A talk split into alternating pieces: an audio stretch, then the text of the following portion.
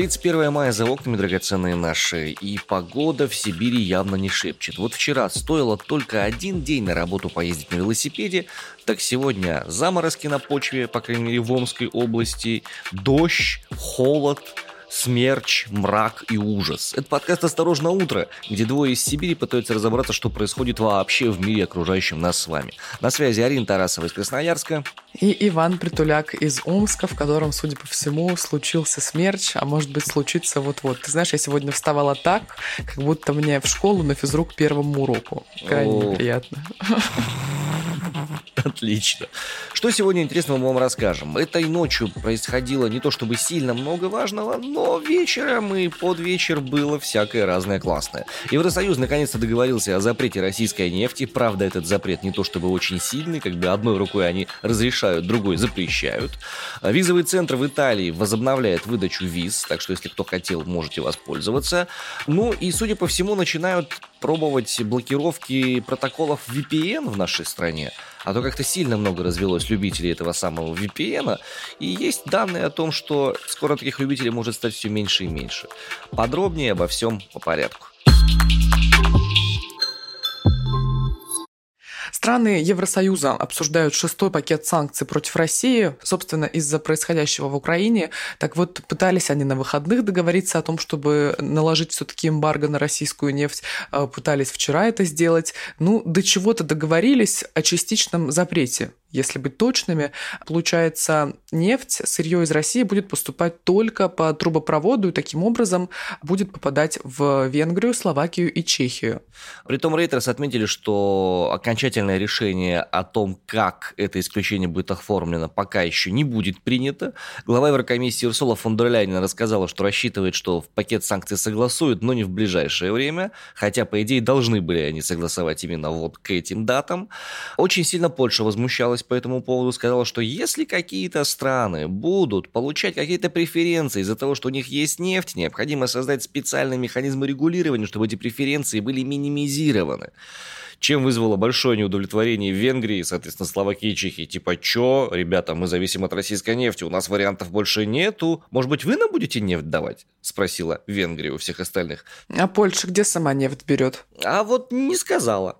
Угу. Ну, недавно также были такие предложения, чтобы Украина объединилась с Польшей и создала свой новый Европейский Союз, такую, знаешь, еще одну модификацию.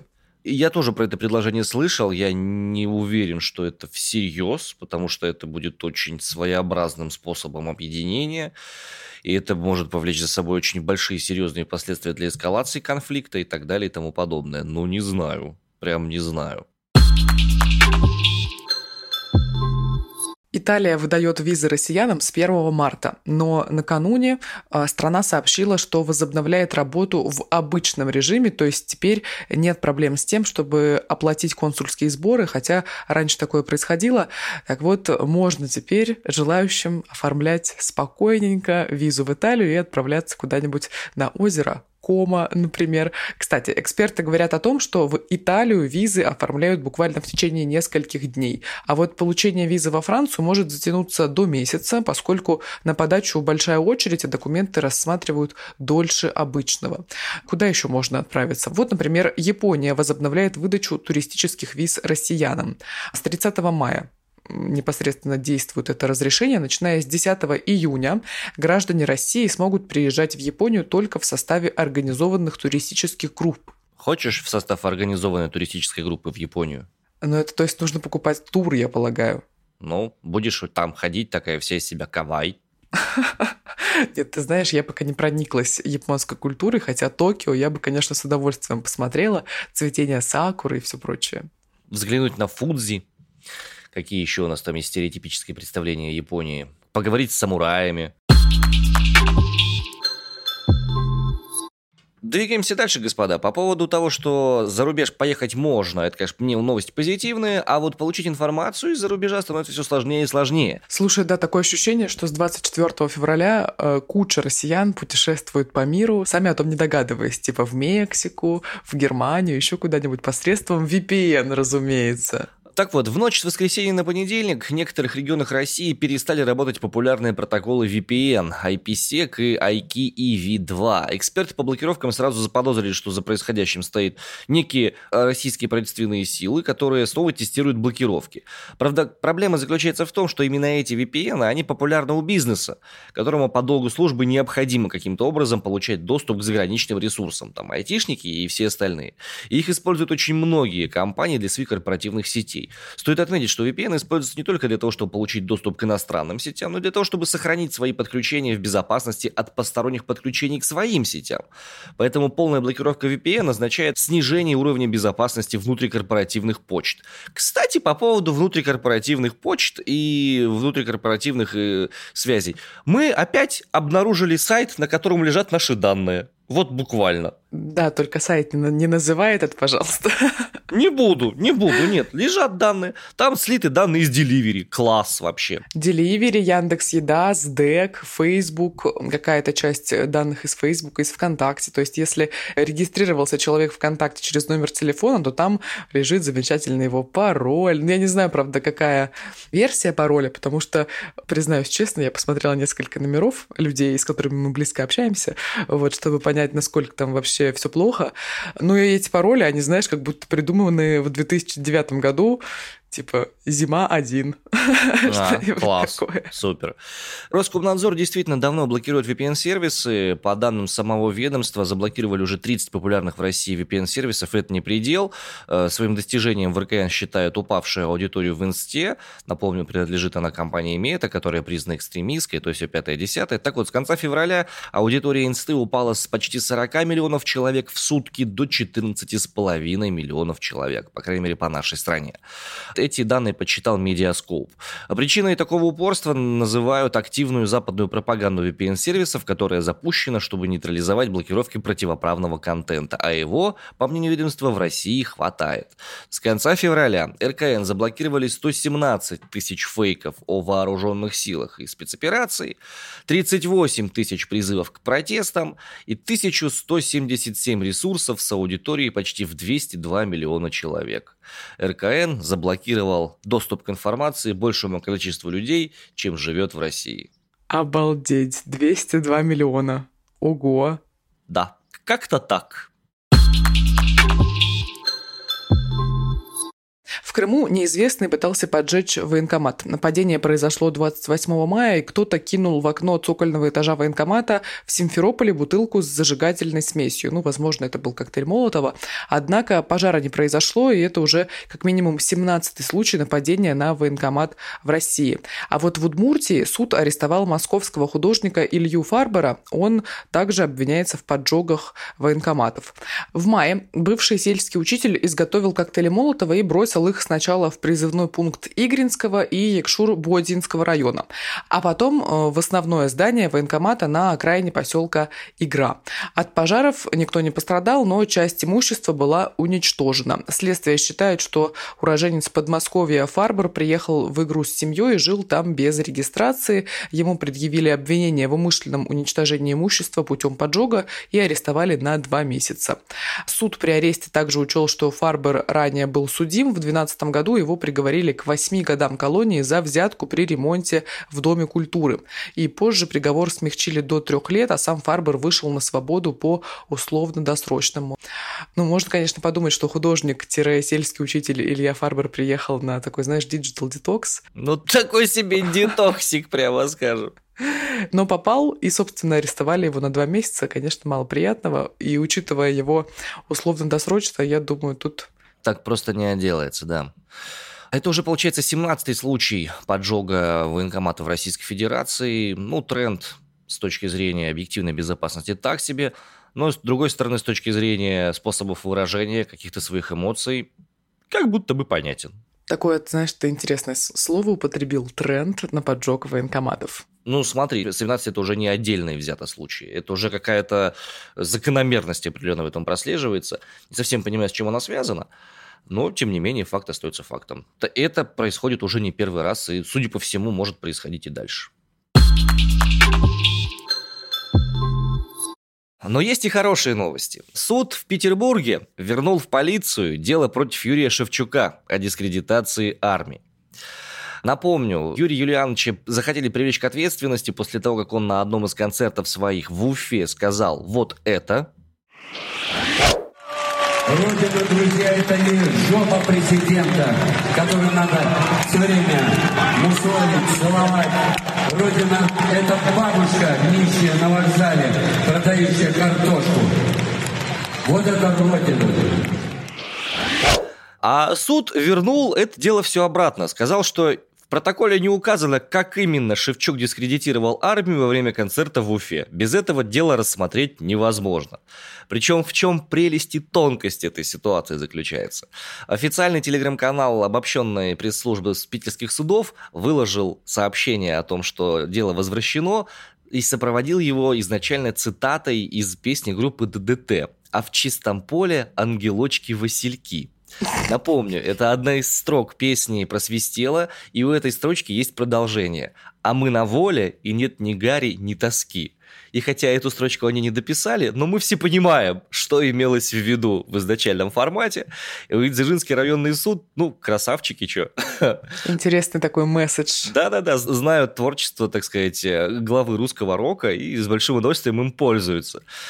В общем, история такая. В протоколе не описано события правонарушения, нет указания на то, в чем именно выразились публичные призывы к воспрепятствованию использования вооруженных сил РФ в целях защиты интересов РФ и ее граждан, и это существенный недостаток, который не позволяет использовать при рассмотрении дела в суде.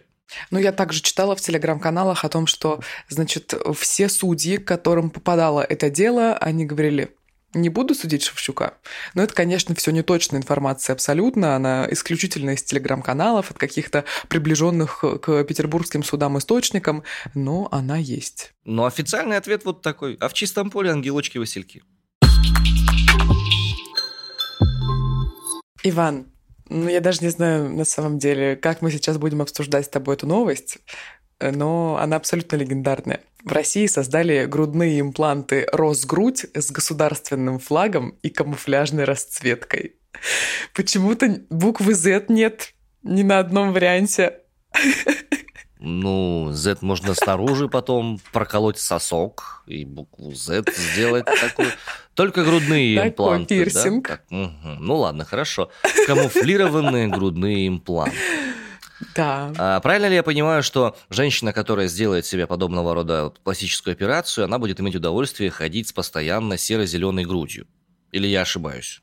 Ты знаешь, я полагаю, что все-таки кожа не будет просвечивать, даже если у тебя там принт вырви глаз, но, возможно, я могу ошибаться. То есть ты мне говоришь, что грудные импланты это то, что вставляется непосредственно в грудь, закрывается кожей, и это у нас будет камуфлированного цвета и с флагом Российской Федерации. Господи, какая изысканная и изощренная форма патриотизма. Ну, так я тебе сейчас объясню, почему. Представляю вам новое поколение грудных имплантов Росгрудь. Конечно же, это все тот же имплант, наполненный силиконом, но только посмотрите на покрытие этих эксклюзивных моделей. В линейке представлены два варианта стилизации. Российский триколор и классический армейский камуфляж. Настоящие патриотки смогут выбрать ту модель, которая будет ближе им к сердцу в прямом и переносном смысле. Стильное решение для тех, кто любит родину и хочет иметь что-то больше, чем просто наклейка на машине или татуировка на плече. Кроме того, это экспериментальная модель имплантов, чье уникальное покрытие абсолютно безопасно и успешно прошло все необходимые испытания. Я хочу быть самой красивой и самой модной, обладать чем-то по-настоящему эксклюзивным. И импланты Росгрудь как раз то, что мне нужно. Я не могу всегда носить с собой флаг, иногда даже паспорт положить некуда, а Росгрудь позволит мне чувствовать себя патриоткой, даже если на мне нет одежды. Это фантастическое ощущение, когда флаг твоей страны у тебя буквально под сердцем. У меня импланты с триколором, а моя подруга сейчас готовится поставить себе с камуфляжем. Сила не только в правде, но и в красоте. Я предлагаю наколоть их на веках. С обратной стороны, чтобы всегда, закрывая глаза, видеть перед собой вышеупомянутое. Да, триколор и патриотический принт. Такой камуфляжик. А я только не понял, почему камуфляж считается патриотическим? Просто интересно. Слушай, ну хороший вопрос. Камуфляж это же средство для охотников. От кого? Я вот тоже, а вот не понимаю. Извини, Арин, не понимаю. Искренне не понимаю. То есть, по идее, женщина, которая делает пластическую операцию, если не по медицинским, а по эстетическим а вдруг мужчина делает? Хорошо, мужчина делает пластическую операцию по увеличению груди и вставляет себе в грудь камуфлирован, чтобы его меньше видно было или что? Или какие вот мотивы могут быть, да? Наоборот же, по идее, грудь вставляют, чтобы она больше была заметна. Я не специалист, я не знаю. Я ошибаться могу, я не спорю. У меня больше вопросов, конечно же, к названию. Как тебе нейминг? Рос-грудь. Рос-грудь. Ну, Арин, давай перейдем сразу на личности. Вот ты бы себе сделала подобного рода операцию? Нет, знаешь, я бы не стала. Я бы подумал, взвесил все за и против и принял бы решение, только понимая, какие выгоды будут мне от этого. Мне как бы своей груди хватает. Она мне дорога, она мне близка моему сердцу, как бы, да. И все, что сверху нее, тоже мне нравится. То есть ты сейчас хочешь сказать, что ты бы не хотел, чтобы у тебя к сердцу буквально прилегал российский флаг? Ты знаешь, я подозреваю, что учитывая усилия специалистов Первого канала, специалистов канала РЕН-ТВ, э, гораздо глубже уже находится в моем организме российский флаг, чем у сердца. И причем заходит он в те отверстия, через которые даже не подозревал, что он может оказаться. Глазные, нос, уши, вот это все, да. Ну, ну, например, да, вот эти отверстия. А, но я тебе хочу сказать, что установка таких патриотических имплантов, она как будто не очень дорогая. 30-40 тысяч рублей за эксклюзивное производство. Черт с ним уболтала, я себе на спину повешу два, на всякий случай. Ты понимаешь, что унитаз почти вот в такую же цену, как патриотические грудные импланты? А уже дешевле, они уже дешевеют. Из Китая поставки стали поступать. Ну, знаешь, надо выбирать, надо выбирать. Одно дело чувствовать себя ярым представителем, другое дело э, иметь удобство. Ничего, 22,5% жителей в России живут в условиях отсутствия нормальной сантехники, и ничего страшного. А вот импланты поставить – это совершенно другая история. Это гораздо более важная, нужная вещь в существующем контексте. Ну что ж, сегодня у нас Росгрудь, виза в Италию, то, что вам больше по душе и для души, выбирайте сами. Ну и, собственно, на этом у нас сегодня все. Иван Притуляк в Омске. Арина Тарасова в Красноярске. Мы тут, кстати, выяснили, что из Красноярска теперь летают прямые рейсы, какие-то супер дешевые до Омска.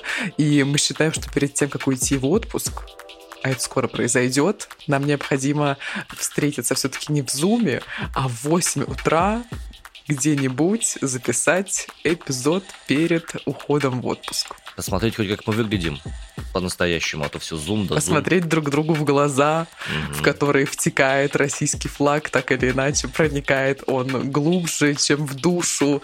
Ой, ладно, не будем об интимном, конечно. Хорошего вам дня. Сегодня вторник.